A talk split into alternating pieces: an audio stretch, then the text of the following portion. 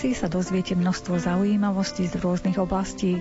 Našu pozornosť zameráme na klub turistov mesta Košice, remeselníckú zručnosť plstenie z ovčej vlny, ale aj výskum psychiatrických porúch na odbornom pracovisku v Českej republike.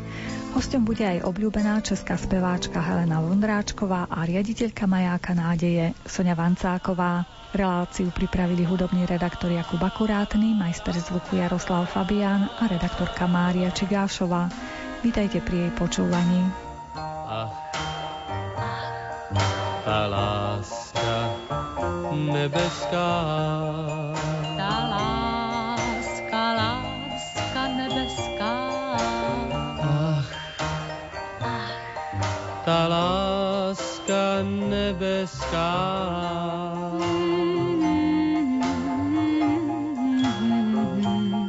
Jak něžné pohlazení, které život štěstí změní. Změní. A ta láska nebeská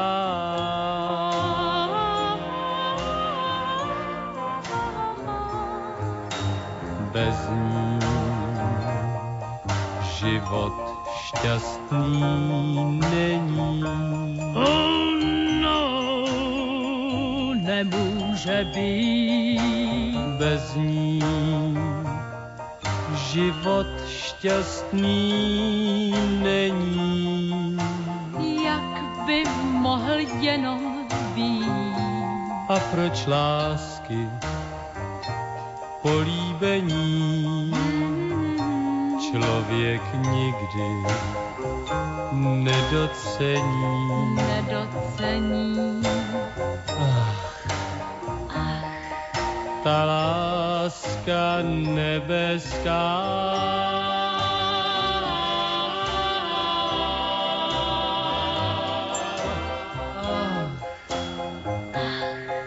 Ta láska nebeská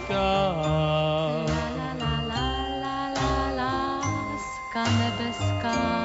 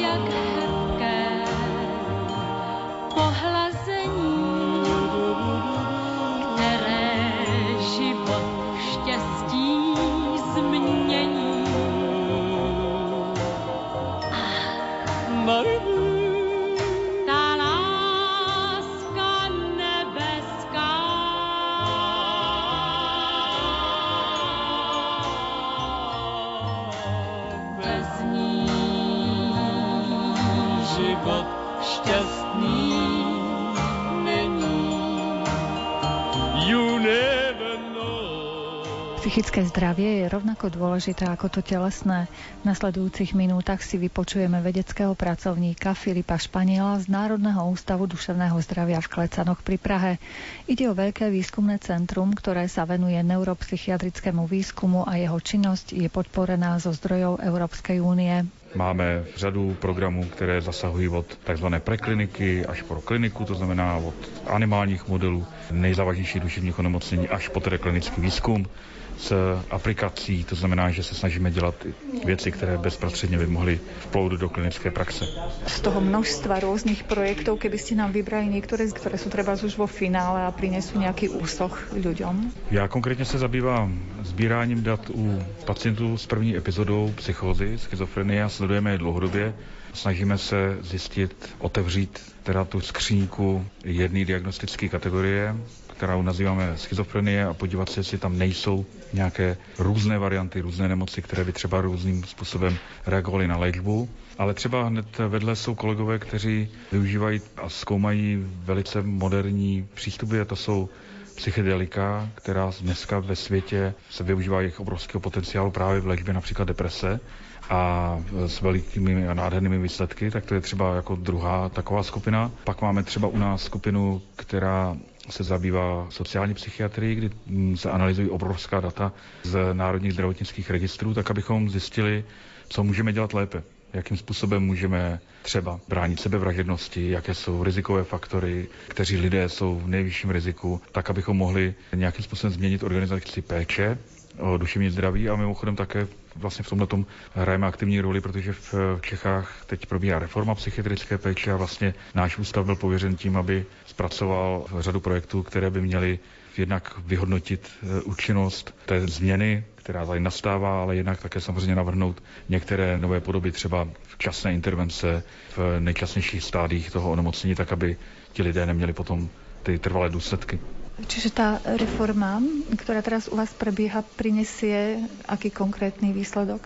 Ta reforma by měla přivést pacienty blíž jejich přirozenému prostředí, vytáhnout je z těch institucionálních zařízení, které už dneska patří minulosti, to znamená z těch psychiatrických léčeben a umožnit jim komplexní léčbu v jejich běžném prostředí, tak aby se nevraceli zpátky do těch zařízeních, aby tam dlouhodobě nepobývali, což má samozřejmě neblahý důsledek na to, jakým způsobem se jsou schopni adaptovat a jakým způsobem jsou schopni zase zpátky vplout do toho života. Takže je to snaha minimalizovat důsledky ty nemoci a zároveň postupovat moderními terapeutickými postupy, které jsou ve světě odzkoušeny a umožňují lépe, účinněji a pro toho člověka daleko příjemněji rehabilitovat a léčit. Ako to vyzerá s psychickými poruchami alebo tými ťažkosťami v Čechách?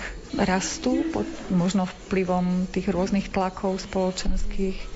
Rostou, ale ne pod eh, vlivem toho, co bychom mohli kolaicky vnímat jako příčinu, to znamená nějaký stres a uspěchanost. To asi nemá vliv, ale rostou prostě proto, že daleko lépe si těch onemocnění všímáme, jsme schopni diagnostikovat to, to, co dřív někde spadlo pod stůl a tak dneska se dostane lékaři, který může účinně léčit a to je jedině dobře. Takže bych řekl, že to není tím, že by společnost byla nějakým způsobem nemocná a způsobovala větší míru výskytu duševních onemocnění, ale je to dáno právě tím letím. No a ta druhá věc je, že co třeba roste, jsou třeba neurodegenerativní onemocnění, ale to zase souvisí ne s civilizací a s jejím stavem, ale prostě s tím, že jsme zdravější a dožijeme se delšího věku a tím pádem nám roste počet pacientů v seniorském věku, kde nastupují ty neurodegenerativní onemocnění. Takže se dožíváme našich neurodegenerativních onemocnění, které jsou nějak naprogramovány a přirozeně, že tím pádem máme těchto onemocnění víc populaci. Máte dostatok odborníkov, psychiatrov, psychoterapeutov a všetci, ktorí dbajú na to ľudské duševné zdravie? To je zajímavá otázka. Pravděpodobně ne, jako je to se vším, nejsou dostatečně distribuovány. Když si vezmete, to je podobně jako s penězi obecně. Když si vezmete, tak peníze se u někoho koncentrují, někomu nedochází, někomu se nedostávají a podobně je to teda z odborníky. Takže v některých oblastech samozřejmě bychom potřebovali daleko víc, třeba právě v tom v té síti těch jakoby komunitních e, zařízení, ale tak lékařské fakulty produkují neustále dostatečný počet lékařů a také psychiatrů. No ale upřímně řečeno, lékařů je nedostatek v celém rozvinutém světě vlastně všude, protože je to vysoce odborná specializovaná činnost. Studium trvá dlouho a je hrozně drahé a je velmi náročné, takže samozřejmě tohle to bude zřejmě trvalý nedostatek. Jo? A vidíme to kolem sebe všude, takže to je obecný trend. V tom spektre rôznych výskumných činností, ktorým sa venujete u vás na vašom pracovisku, ma zaujalo, že venujete pozornosť aj samovraždám. Čo sa dá v tejto oblasti urobiť, aby sa znižil počet ľudí, ktorí takéto riešenie zvolia? To je zajímavá otázka. V některých zemích, třeba například typicky v Maďarsku, za posledních 20 let právě na základě výzkumu byli schopni zavést do klinické praxe různé modely, které dokázaly účinně opravdu snížit tu míru o třeba e, nízkoprahová centra krizové intervence, zkrátka dobře ve chvíli, kdy je člověk v krizi, aby měl možnost někomu zavolat a aby měl možnost dostat se k nějaké odborné péči. U nás třeba na základě našich dat vidíme, že je paradoxní, ale že velmi výrazně se zvyšuje riziko sebevražednosti právě po propuštění z psychiatrického zařízení. A to je třeba poput pro nás, pro všechny, aby to neskončilo tím, že člověk je propuštěn, ale aby naopak ta ambulantní péče byla v těch prvních měsících velmi intenzivní, protože zkrátka dobře tam z mnoha důvodů, o kterých teda asi nechci posluchače teďka zatěžovat, tak tam může být to riziko sebevražednosti o pořádný kus vyšší. Jo, takže my potřebujeme vědět, kde se vyskytuje, co je spouští, jaké jsou rizikové populace a taky v čase, abychom mohli nějakým způsobem zaintervenovat a k tomu právě slouží výzkum. Právě na těch velkých datech třeba.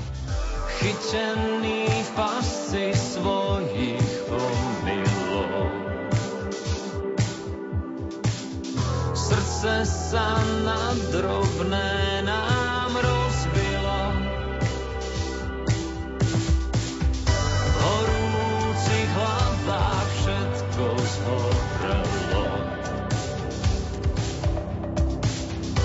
k sebe vraciame sa.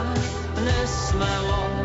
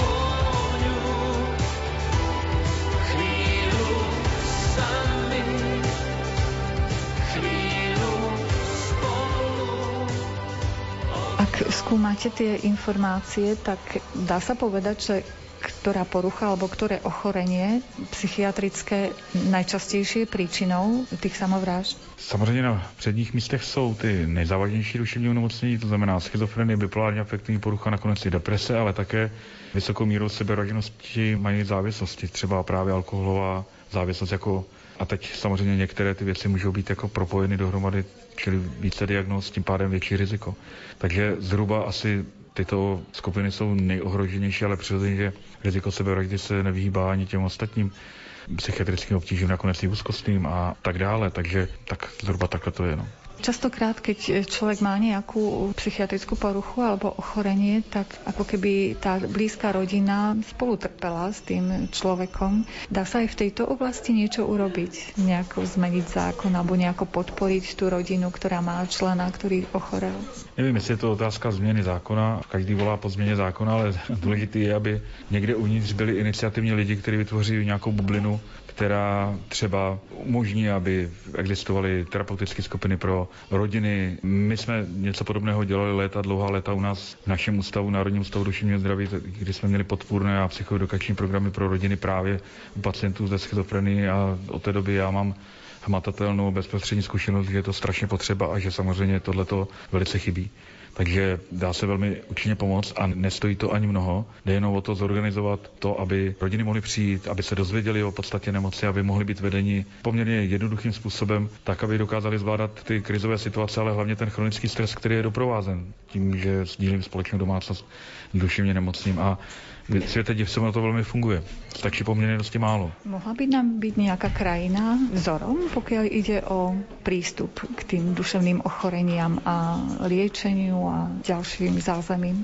Myslím, že těch příkladů máme kolem sebe docela dost. Já nejsem úplně odborník na zdravotní systémy, ale mám zkušenost třeba s holandským modelem, kam jsme taky před lety, mnoha lety jezdili na zkušenou, který v té době fungoval jako asi takový nejrozvinutější systém, kde se prostě zrušily léčebny prakticky. Vznikla nová síť eh, ambulantních a komunitních pracovišť, eh, takzvané riachy, domy na půli cesty a podobně. Ten systém byl samozřejmě velmi drahý a určitě nefungoval ideálně v řadě aspektech, ale rozhodně to byl vzor, ke kterému je dobré se přibližovat. Od té doby se ty zkušenosti ještě proměnily, ale existuje kolem nás jako řada dobrých příkladů. Ty asi možná nejlepší jsou, o kterých se tolik nemluví, třeba německý model, který je dostale rozdílný, protože eh, existují různé systémy na eh, úrovni těch jednotlivých spolkových zemí ale zdá se, že asi takovým vzorem může být pro nás holandský a skandinávský model v některých oblastech. Vy ste mali na tomto odbornom podujatí veľmi zaujímavú prednášku rozpletanie gordického úzlu schizofrenie. Takú hlavnú myšlienku nám prosím povedzte. Hlavní myšlenka je v jedné větě, že se díváme na změny v mozku u pacientů s první epizodou pomocí magnetické rezonance a pomocí algoritmu hledáme zhluky pacientů, kteří jsou podobní co do toho průběhu. A s tím, že na konci doufáme, že můžeme odhalit třeba nějaké odlišné varianty schizofrenie, třeba, která, které mají různou příčinu a také by se mohli různým způsobem uh, léčit, mohli bychom přistoupit k té léčbě ještě trošku jinak, než je tomu doposud zvykem. A tedy doufáme, že tím jakoby rozdělíme ty pacienty a cíleně jim dodáme Eh, léčbu, kterou potřebují a navíc ještě v časných stádiích, kdy můžeme hledat, co se zachránit a odvrátit. Čiže tento váš projekt je ještě len vo výzkumnej časti? Ano, samozřejmě to je projekt, který trvá vlastně 6 let a teď po těch letech vlastně jsou to první výsledky, které ukazují, že pravděpodobně bychom byli schopni ty podskupiny nějakým způsobem identifikovat, ale to je samozřejmě na začátek té práce. Takhle to v medicíně chodí. Ten medicínský výzkum je na dlouhá lekté a trvá v průměru tak 10 let od nějaký objevu do zavedení do klinické praxe. To se týká léku, stejně tak jako i jiných postupů a podobně tomu je i tady, ale, ale samozřejmě, že některé prvky je možné zavést do klinické praxe už teďka. Například to, že se pokusíme přesvědčit naše kolegy, že péče o pacienty v těch raných stádiích, a to se týká tedy nejenom schizofrenie a těch ostatních, je asi ten nejdůležitější akcent, protože tam můžeme hledat odvrátit dlouhodobě. V současnosti se schizofrenia akým způsobem léčí nejčastější? V současnosti máme skupinu léků, která se nazývají antipsychotika, která jsou zlatým standardem nebo hlavním lékem volby. Existuje jich řada, dvě desítky průměru, které jsou registrovány. Liší se v řadě aspektů, ale je to účinná léčba nejenom teda pokud jde o odstranění příznaků, ale také samozřejmě i pokud jde o stavení hráze proti návratu dalších my tomu říkáme relapsy, teda znovu spalnutí, protože to je podstata toho onemocnění. Takže je to účinný lék, ale není účinný pro všechny a máme tady několik klíčů v podobě těch antipsychotik a možná několik zámků. A to je právě naším úkolem přiřadit ty klíče k těm správným zámkům a proto my vlastně děláme to, čemu se říká subtypizace, rozdělení schizofrenie na podtypy a na základě teda nějakého vyšetření. Myslíte si, že schizofrenia bude časom liečiteľná do takej miery, že ten člověk sa vrátí do bežného života, do práce? Já v to pevně doufám, minimálně některé její varianty a myslím si, že to je jeden z důležitých motivátorů, který mě a mý kolegy vlastně drží u toho výzkumu, který teď provádíme, takže kdybychom to nevěřili, tak asi se toho tak nebudeme držet.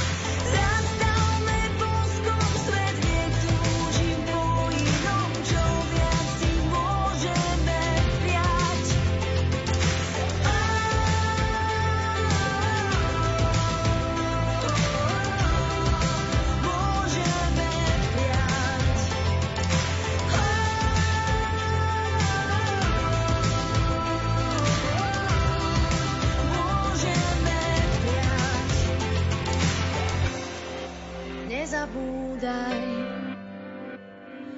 že v tom nie si sám.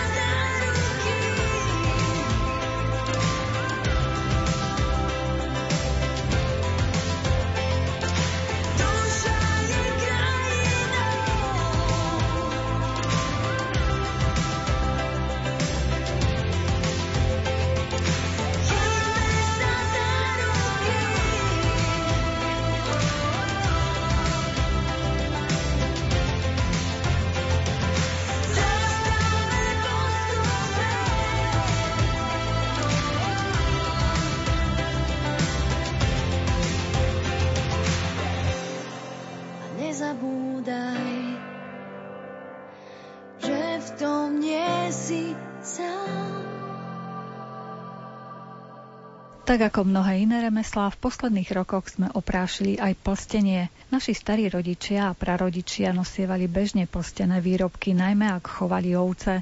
Dnes sa tomuto remeslu venuje aj pani Sonia Košárová z Trebišová. To je srst ovečiek, tá srst je zostrihaná, je vyčesaná, vyčistená, opraná, zafarbená, nespriadaná a z tej srsti sa potom vyberajú také česance, a z toho sa potom vytvárajú tie jednotlivé výrobky. Buď sú to robené mokrou technikou alebo suchou. Suchou to je takou špeciálnou ihlou, ktorou sa to zatkáva, alebo jak mám to nazvať. A na podložke aby vlastne tá ihla, ona je veľmi taká krehká, aby sa na tvrdom podklade nezlomila. Musí byť buď molitán, alebo taká špeciálna kevka je na to.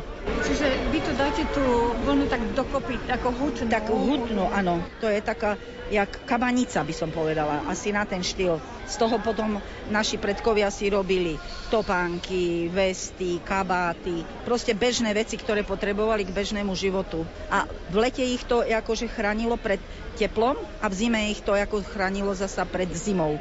Ono, taká vlna, ona neprepúšťa vlhko. Že aj keď zmoknete, nebudete mokrá. Čiže to bola bežná súčasť života našich ano. predkov, toto ano. plstenie. To plstenie bola, áno, bežná súčasť života našich predkov. Oni to používali ako bežné veci. Oni to možno používali možno na nejaké ponožky, nazveme to, alebo nejaké aj ponožky, šály. aj topanky si z toho robili, rukavice, čapice, kabáty, vesty, no proste všetko, všetko, čo sa dalo akože obliec, obuť, aby to chránilo telo.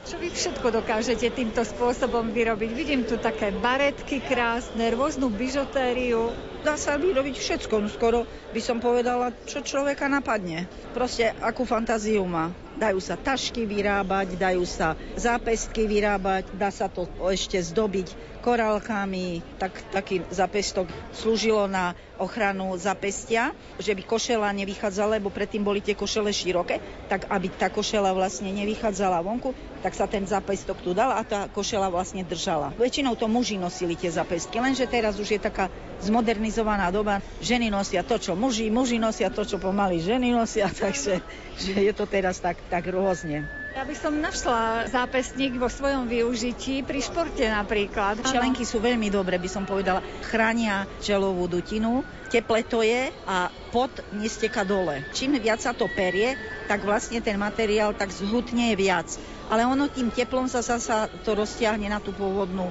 šírku, jak potrebujete. Ak sme oslovili našich poslucháčov a chceli by sa to naučiť, je to náročné na výbavu?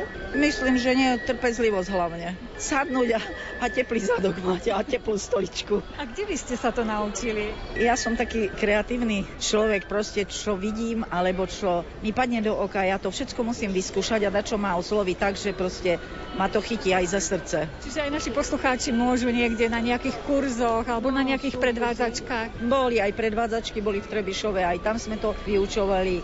Takže dá sa to, ale kto je akože taký chtivý práce, naštuduje cez internet, je aj literatúra k tomu, že naštuduje, sadne a pracuje. A dá sa dostať k vlne? Ešte sú chovatelia oviec, ktorí dodajú vlnu? Sú chovatelia oviec, ktorí sa týmto zaoberajú, perú tú vlnu a potom ju predávajú v takých, jak chumačoch alebo v takých zavitkoch. Či dá sa kúpiť? Dá sa aj farebná, aj biela, rôzne. No a potom, keď sa s tým pracuje a oni keď sa tak jedna cez druhu prepletie, no vznikajú úžasné veci. Úžasná farba z toho vznikne. Obrazy sa z toho dajú robiť. Proste nekonečné množstvo výrobkov sa dá z toho len podľa fantázie.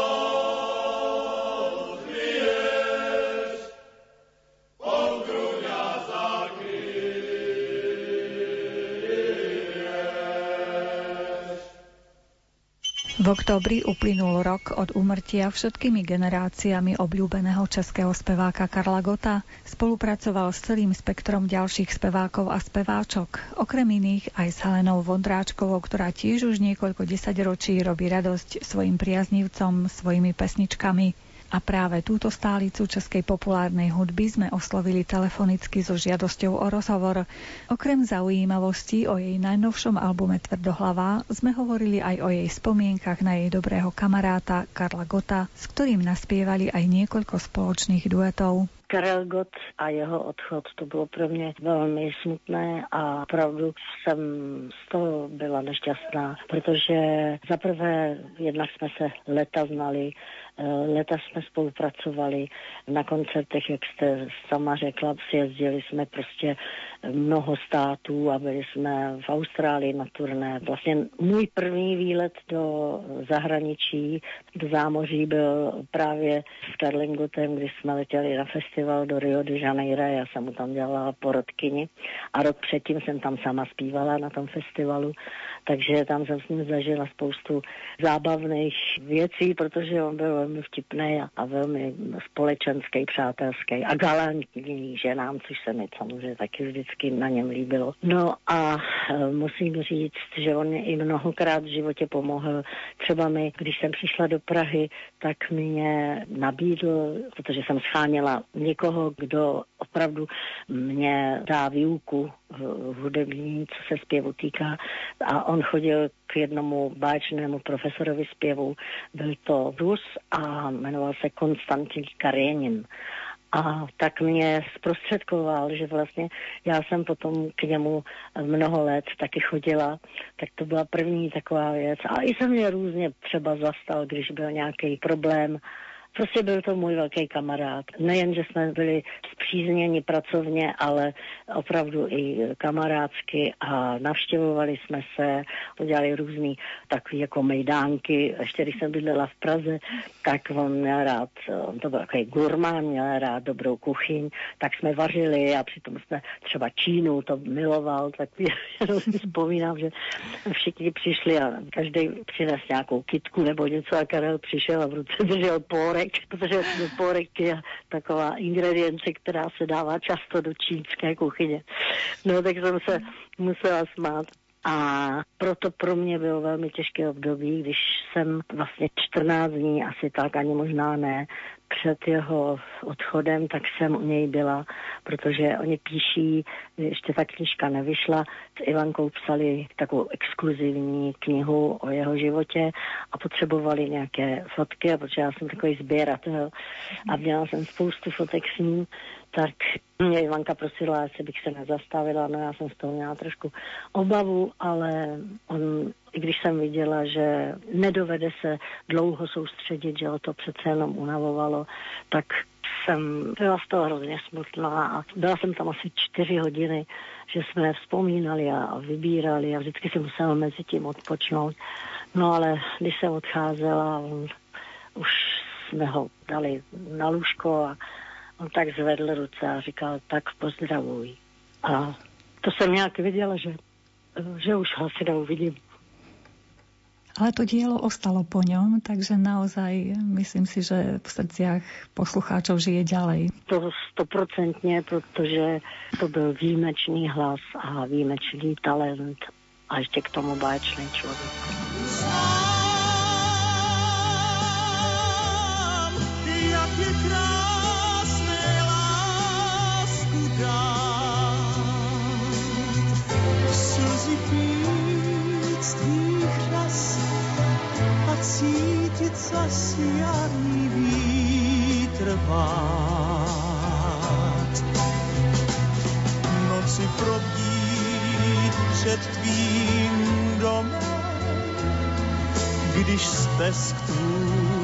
Neví o mém, být stokrát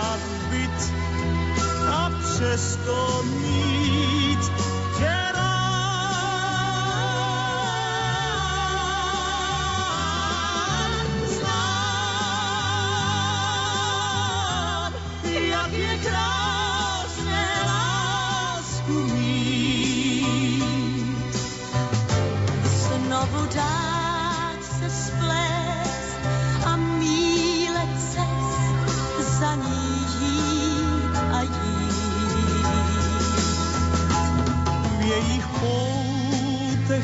hned i vážný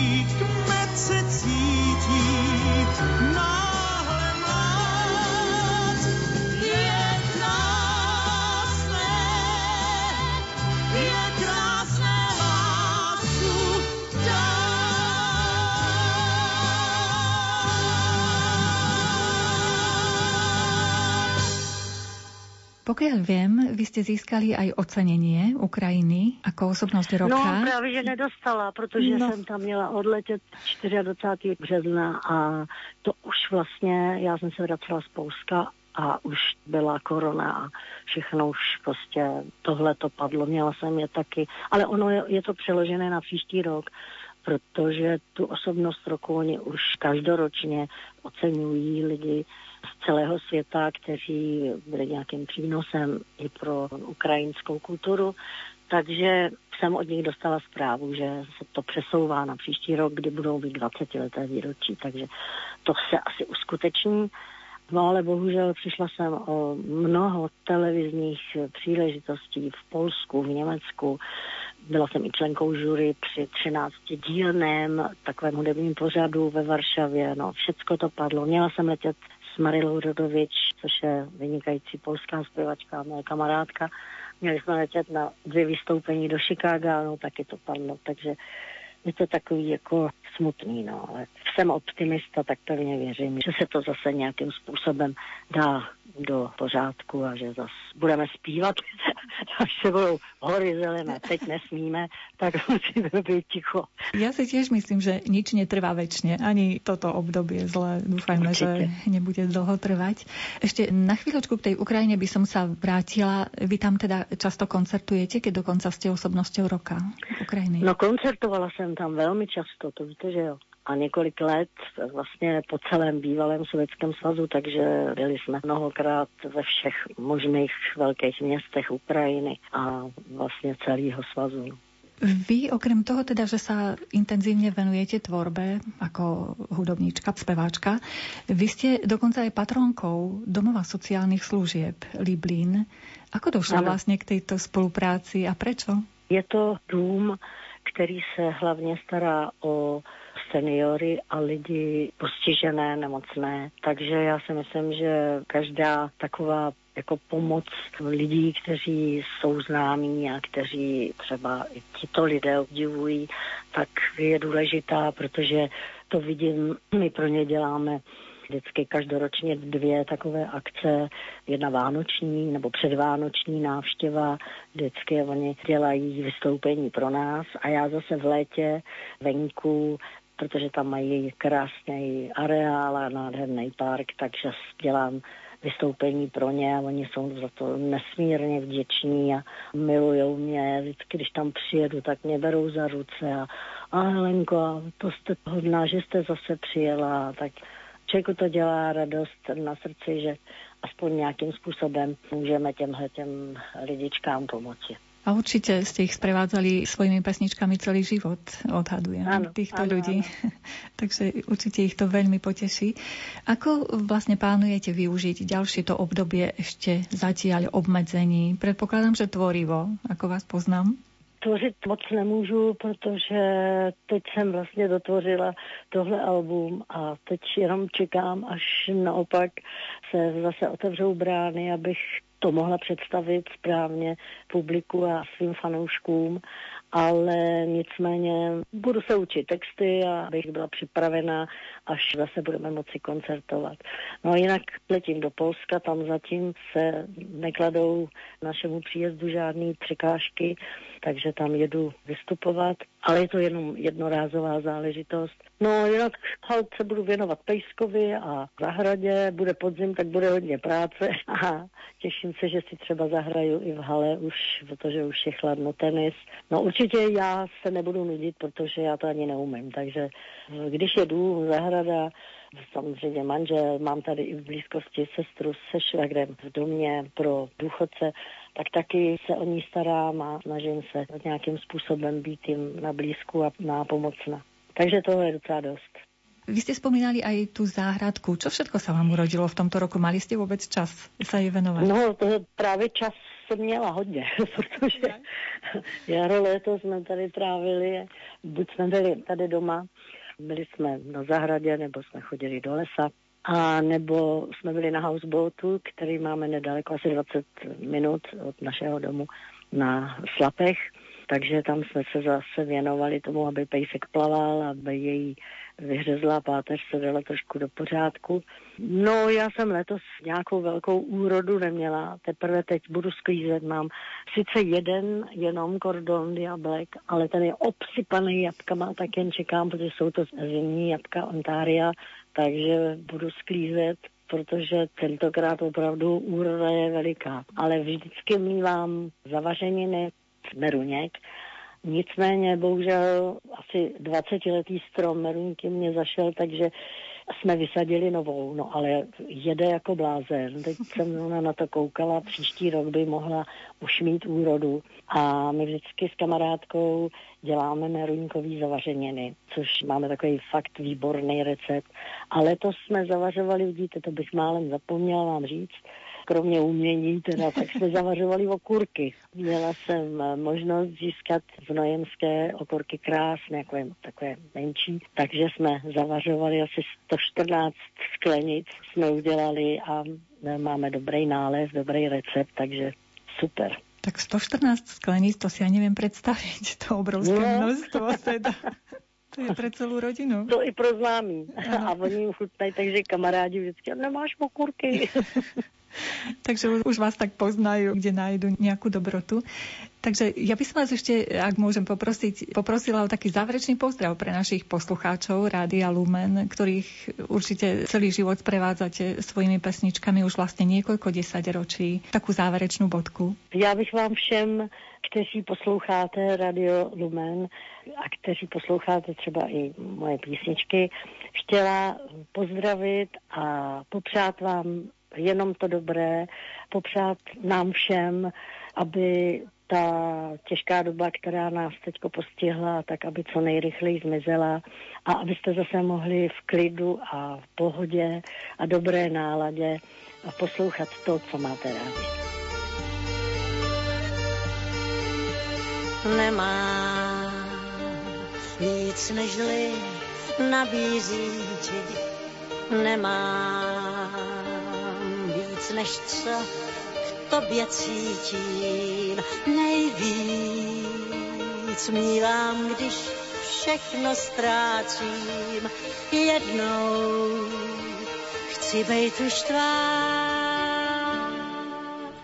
Říkám všechno, co slyším ráda, cítím tvůj dotek a přesto strádám, žízníš se ve mně, noc je mladá, jednou chci bejt už tvá. Čekal si víc, než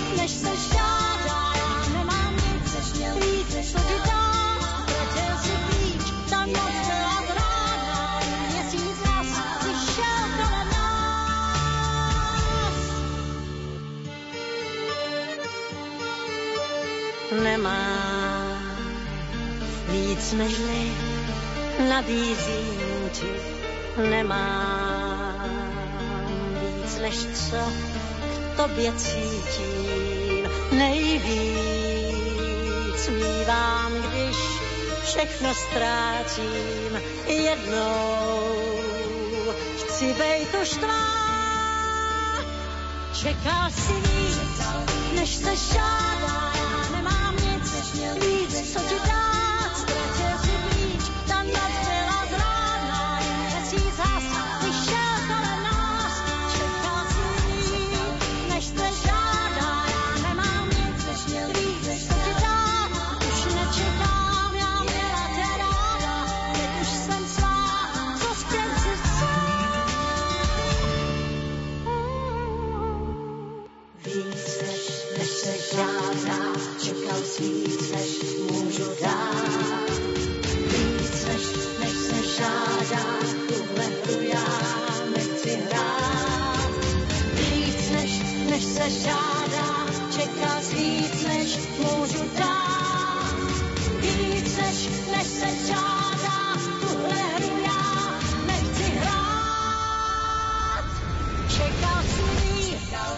Se žádá, nemám nic, než víc, co ti dát. Ztratil si klíč, ta noc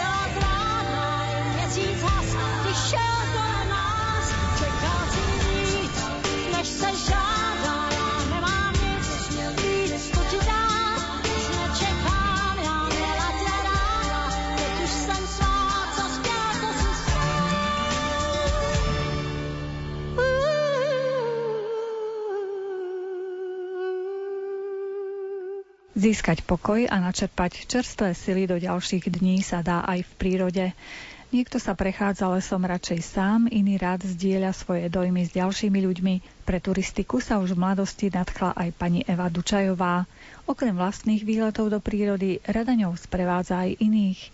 Pani Eva patrí medzi tých, ktorí získali mimoriadne poďakovanie od Košického samozprávneho kraja za rok 2019. Priblížime si jej pocity počas slávnosti. Vnímame to veľmi pozitívne. Vlastne robili sme to, čo nás baví, čo nás teší a čo ako svojho konička robíme stále. Sprevádzali sme turistov na Tokaji a snažili sme sa im dať to, čo si myslíme, že by turista mal dostať. To znamená poinformovať ich o krásach, o technike, o prírode, o všetkom.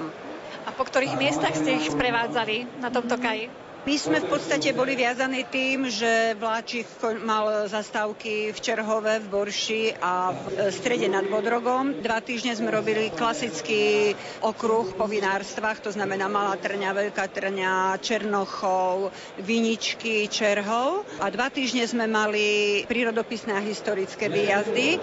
Jeden týždeň sme šli napríklad na hrad Kamenec do Somotoru a po hrade Latorice a posledný víkend sme šli až do Šárošpataku, ovšem nie po ceste, ale po hrádzach okolo rieky Bodrok. Takže bolo to veľmi zaujímavé, aj historické. Vo všeobecnosti košickí turisti, ako sa k vám môžu pridať do vášho klubu? Klub turistov mesta Košice funguje v podstate ako regionálna rada klubu slovenských turistov Košice mesto a združuje 8 turistických klubov. Na našej internetovej stránke www.ktmk.sk nájde záujemca kontakt na všetky tieto turistické kluby. Jednoducho môže sa pozrieť si ich program, môže sa pridať k turistickým akciám. Skoro každý z nich má svoju internetovú stránku, kde svoje akcie propagujú. Niektoré kluby mávajú pravidelné schôdzky, niektoré sa dohadujú len cez internet, je to rôzne.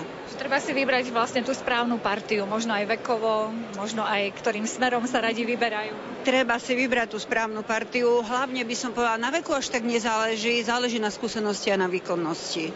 Pretože máme aj, nechcem hovoriť seniorov, ale starších ľudí, ktorí strčia do vrecka mladých, takže netreba sa obzerať na to podľa veku, ale treba predovšetkým začať od tých najjednoduchších a najkratších a postupne sa zdokonalovať zdokonaľovať, získavať skúsenosti a potom sa odvážiť na tie ťažšie túry. Košickí turisti chodia do okolia Košic alebo aj na vzdialenejšie nejaké miesta? Gro nášho programu je na okolí Košic, ale minimálne raz do mesiaca každý klub si organizuje nejakú vzdialenejšiu túru, to znamená Tatry, Veľká Patra, Malá Patra, do zahraničia dokonca, do Rakúskych Alp, bicyklovať chodíme všeli kde. Spoločne sa prihlasujeme na zájazdy rôznych cestovných kancelárií v menších či väčších skupinkách. Čiže už sa vytvára taká komunita. Presne, potom už ako je to naprieč tými oddielmi sa vytvárajú také záujmové skupiny, ktoré potom si ako svoj spoločný záujem, spoločný program pretavia do toho, že buď si sami zorganizujú nejaký väčší zájazd, alebo sa niekam pridajú. Možno by sme mohli našich poslucháčov tak trošku inšpirovať. Prečo sa vlastne venovať tej turistike? Čo je v tom také pekné? Mne sa to hovorí ťažko, že prečo sa venovať, pretože mne je to už súčasťou života. Ja mám to šťastie, že už som na dôchodku, takže už som si mohla prevrátiť režim, že 5 dní som v lese a 2 dní som pracovne doma. Ale kým som pracovala, tak pre mňa ten les, ten pobyt v prírode bola psychohygiena. Keď bol taký víkend, že nebolo možné ísť do prírody, tak som na ten ďalší týždeň bola úplne z toho chora. Jednoducho v tej prírode, keď človek v tom pokoji, kľude, ide jednoducho sa prechádza a nič ho netlačí, nič ho neženie, tak si dokáže oddychnúť, vyčistiť hlavu, že môže teda s úsmevom začať ďalší pracovný týždeň. Nikdy som nechápala, že niekto plače, už treba ísť zase do roboty. Ja som išla po víkende taká nabitá do práce, že mi to nevadilo. Čo vlastne tam sa dá zrelaxovať a tak trošku nabrať tých síl v prírode? Jednoznačne zrelaxovať a zase ľudia, ktorí pracujú duševne celý týždeň, keď sa tak dobre fyzicky na bicykli idú vybiť, tak to je úplne niečo úžasné tu, tu, v zelenom lesa objatí. Prebúda sa ráno, teplý dých slnkou pridáti. Povieš si áno, operený orchester, hrá jarné sonáty v tom lesnom vesmíre. Strácaš sa v dojatí. Tu, tu,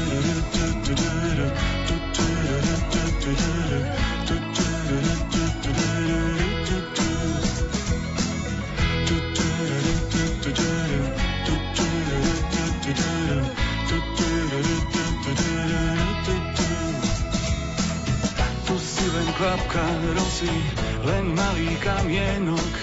Iba v lese chápeš, kto si, nie žiadnych spomienok. Tu si len krátky príbeh, vo väčšnom nekonečne. Na ničom nezáleží, nič predsa nie je väčšie.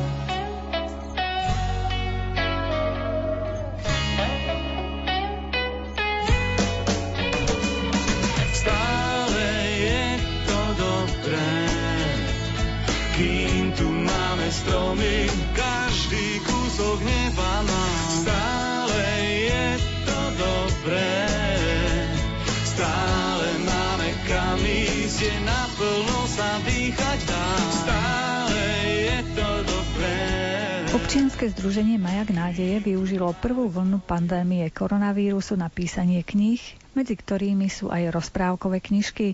Výťažok z ich predaja je určený na podporu chudobných rodín, ktoré majú vo svojej starostlivosti Našim hostom pri mikrofóne je riaditeľka Majáka nádeje, pani Sonia Vancáková. Veľmi som sa tešila, že vlastne ten čas bol taký pokojný, že som neodbehovala, pretože bežne cez deň mám veľmi také hektické tempo, že na rôznych miestach mám stretnutia a ešte potom vrátiť sa k počítaču je niekedy náročné aj vlastne s myšlienkami, aby sa človek dokázal sústrediť.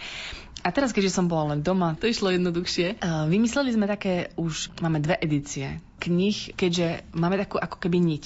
Vydávame rozprávky pre deti. Práve teraz v rámci korony vznikla už siedma o žirafe a nazvali sme to edíciu Edícia včielka, pretože to je vlastne pre deti. Tie knižky sú poučné, naozaj sú poučné z jedného pohľadu preto, lebo vlastne zvieratko, ktoré predstavuje hlavného hrdinu, ukazujeme, ako naozaj to zviera žije čiže vlastne koľko spí, aké má vlastnosti a tak ďalej, ako naozaj v skutočnosti, že to dieťa spozná, napríklad teraz o žirafe, že aká je vysoká, ako rýchlo rastie a neviem, ako pije, alebo s čím má problém, alebo takéto bežné veci, ktoré my si nájdeme na Google normálne, že vlastne my to tak zapracujeme tak odborne naozaj, ale detským spôsobom. Alebo keď sme rozprávali o muchotravkách, tak sú to naozaj skutočné veci, ktoré fungujú, že kedy je tá muchotravka a ja neviem, otravná a všetko o tom. Ale základ je to, aby ten rozprávkový hrdina, v každej rozprávke je vlastne tak jeden hrdina, ukázal tomu dieťaťu, že čo je cenné že je cenné napríklad odpúšťanie, ak si navzájom tí deti alebo tie zvieratka ubližujú, alebo keď je tam možno nejaká pícha alebo nejaké ubliženie. Čiže vlastne poukazujeme na to, aby prevládala na konci naozaj dobrá komunikácia, láska, súdržnosť v rodine. Tie zvieratka sú v rodine, v súrodenských vzťahoch a tak ďalej. Čiže sú to častokrát veci, keď napríklad ochorie to zvieratko, nechce brať lieky a tým vlastne aj ako keby navádzame tie detičky, aby lepšie spolupracovali ako keby s tým rodičom, že mhm. vlastne cez toho rozprávkového hrdinu to dieťa ľahšie príjme tú skutočnosť, ktorá je možno aj častokrát negatívna. A my sme vlastne vymysleli k tomu, aby to bolo také ešte putavejšie. U každej rozprávke hačkované zvieratko, čomu sa sami veľmi tešíme, že myslím si, že to bude veľmi, veľmi zaujímavé ako taký produkt pre deti. Ešte stále píšete tie rozprávky o zvieratkách v spolupráci s väzňami? Áno, túto knižku píšem len s jedným. Už to tak vychádza, že asi s každým tým odsudením, s ktorým spolupracujem, píšem iný typ literatúry, lebo každý je na niečo iné, takže vlastne to tak nemením. Takže rozprávku píšem s jedným a potom sú vlastne iné, napríklad, ktoré vyšli ako keby v inej edícii, v darčekových kníh, tak tam už píšu napríklad citáty na rôzne témy a už to píšu iní. Spomínali ste tie hačkované zvieratka, no máme ich pred sebou. Škoda, že nemáme video. Nádherná lienka, medvedík, žirafka, ovečka, všetko možné k tým rozprávkovým knižkám, kto to vlastne vyrába. Toto je vyrobené úplne perfektne. Vidno, že to vyrába ruka, ktorá je veľmi šikovná a ktorá hačkuje už veľmi dlhé roky. Vypísali sme ako keby takú, nie že súťaž, ale taký nápad, že kto by chcel hačkovať alebo kto vie hačkovať, tak môže pomôcť chudobným, chudobným deťom najmä. Takže vlastne my zabezpečíme vlnu a tá žena bude hačkovať. A veľmi nadšene sa nám ozvali dve pani učiteľky. Jedna je už na dôchodku a jedna je jej dcera. Čiže majú tu v rodine asi tú šikovnosť a vlastne oni sa toho chytili, takže e, my sme začali aj so stredkami, že aj, aj učili e, naše ženy e, hačkovať v rámci jedných dielní. No a oni si to takto prisvojili, tie pani učiteľky, že myslím si, že už takmer rok bude, keď hačkujú tie zvieratka. Čiže niekedy je, že hačkujú každý deň. Ja im donesiem domov vlastne vlnu, oni mi len povedia, aká farba im chýba, čo im treba doniesť, alebo im poviem, aké ďalšie zvieratko sme vydali v knižke a vlastne oni si vytvárajú, ako to zvieratko bude vyzerať a aj kombinujú farebne. Sú z toho veľmi nadšené, ako veľmi veľa zvieratek už uhačkovali. Že tým pádom tak nepriamo podporujú tie rodiny, že ak sa vám podarí tú knihu niekomu predať, že je vlastne nejaký groš pre tie rodiny, ktoré potom dostávajú podporu od vás. Áno, oni samotné vedia, že keď to zvieratko napríklad predáme, niekto to môže kúpiť samostatne, lebo je o to veľký záujem a niekto to môže kúpiť napríklad s rozprávkou, ale všetky tie peniaze sú vlastne, financie sú venované do majaku pre, vlastne pre tieto rodiny. Čiže je to ako keby taký projekt, ktorý je špeciálne urobený vyslovene na to. Takže tie pani učiteľky, alebo keby sa niekto prihlásil ďalší, kto chce hačkovať, vedia, že priamo pomáhajú vlastne rodinám. Spomenuli sme rodiny, ktorým pomáhate. Sú teraz nejaké také príbehy životné, ktoré vás oslovujú, že potrebujete to rýchlo vyriešiť? Máme veľmi veľa príbehov. Vlastne u nás každá rodina má samostatný tak ako každý je individuálny, každý má trošku iný príbeh a všetky sa spájajú v tom, že všetky sú ťažké. Máme stále nové rodiny, prichádzajú aj teraz, počas koronakrízy nám prichádzajú nové dotazníky so žiadosťou o pomoc. Mnohé sú veľmi smutné v tom, že naozaj aj my sami, napriek tomu, že poznáme vlastne cesty pomoci, sociálnej pomoci, alebo vieme distribuovať tie rodiny k rôznym odborníkom ďalším, ale v mnohých prípadoch máme tak zle nastavený sociálny systém alebo tak slabo dávkami podporený, že keď sa rodina napríklad dostane do situácie, kde je ťažko chorý, dlhodobo ťažko chorý, možno dieťa alebo rodič a ešte sa tam kombinujú ďalšie problémy vážne, tak tá rodina sa z toho sama nevie dostať. Máme rodiny, napríklad sme riešili žiadosť o pomoc, kde sa žena stará o svoju mamku. 24 hodín musí byť pri nej ale vlastne ona musela nechať svoje zamestnanie. Tým pádom nemá príjem iba z opatrovateľského príspevku, ktorý je nedostatočný na to, aby pokryl všetko, pretože ona má vlastné deti. A tým pádom, že má ešte veľmi ťažko chorú sestru, takže vlastne sa stará o dve. Ak ona by sa mala v budúcnosti zamestnať, ju už nikto v takom veku nepríjme do zamestnania. Čiže vlastne ona už teraz sa nachádza v stavoch depresie že ona už teraz nevie vyžiť a potom, keď nebude mať ani ten opatrovateľský, ak napríklad e, s mamkou sa už niečo stane, pretože je vo vysokom veku, tak ona je vlastne z hľadiska toho v spoločnosti odrovnaná. A na ten medzičas neexistuje u nás žiaden zákon, ktorý ju bude kryť, ktorý jej dá možnosť, napríklad, dobre, my vás zoberieme do zamestnania teraz. Čiže je veľmi veľa medzier u nás v zákonoch, kde napríklad pri tom opatrovaní ťažko chorého člena rodiny, keď človek chce dochovať alebo chce sa postarať naozaj o toho chorého, je vlastne postavený do veľmi takej situácie petovej. Relácia sa končí, v repríze zaznie ešte raz v sobotu o 14. hodine. Pod jej prípravou sú podpísaní Jaroslav Fabián, Jakub Akurátny a redaktorka Mária Čigášová. Ďakujeme vám za pozornosť a želáme vám pekný deň. Poď s nami do maličkej rozprávky, kde voda sype sa a vietor čiapku nosí. Netreba sa báť veľkej premávky, na ceste do rozprávky možno kráčať bosí.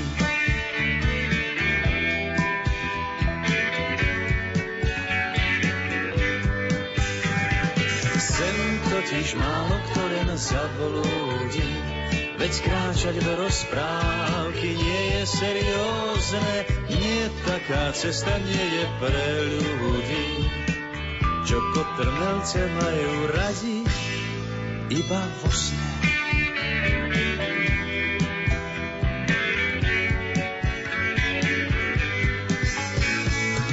Tá rozprávková krajina zakliaté srdcia od klína a na stromoch tam rastú marcipány. V tej krajine sa nestarne a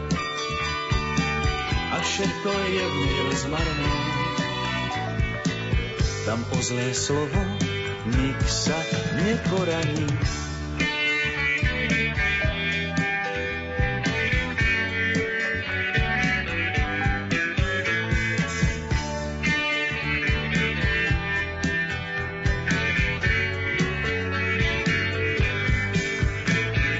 Poď s nami do maličkej rozprávky, kde voda sype sa a vietor čiapku nosí. Nemusíš sa báť veľkej premávky, na ceste do rozprávky možno kráčať bosí.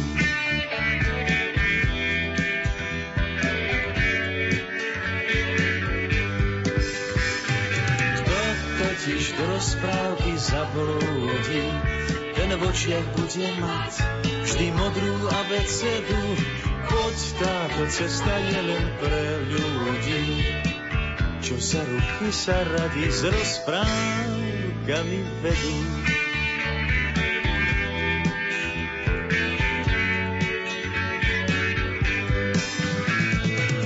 Tá Taková krajina zaklepe srdcia od a na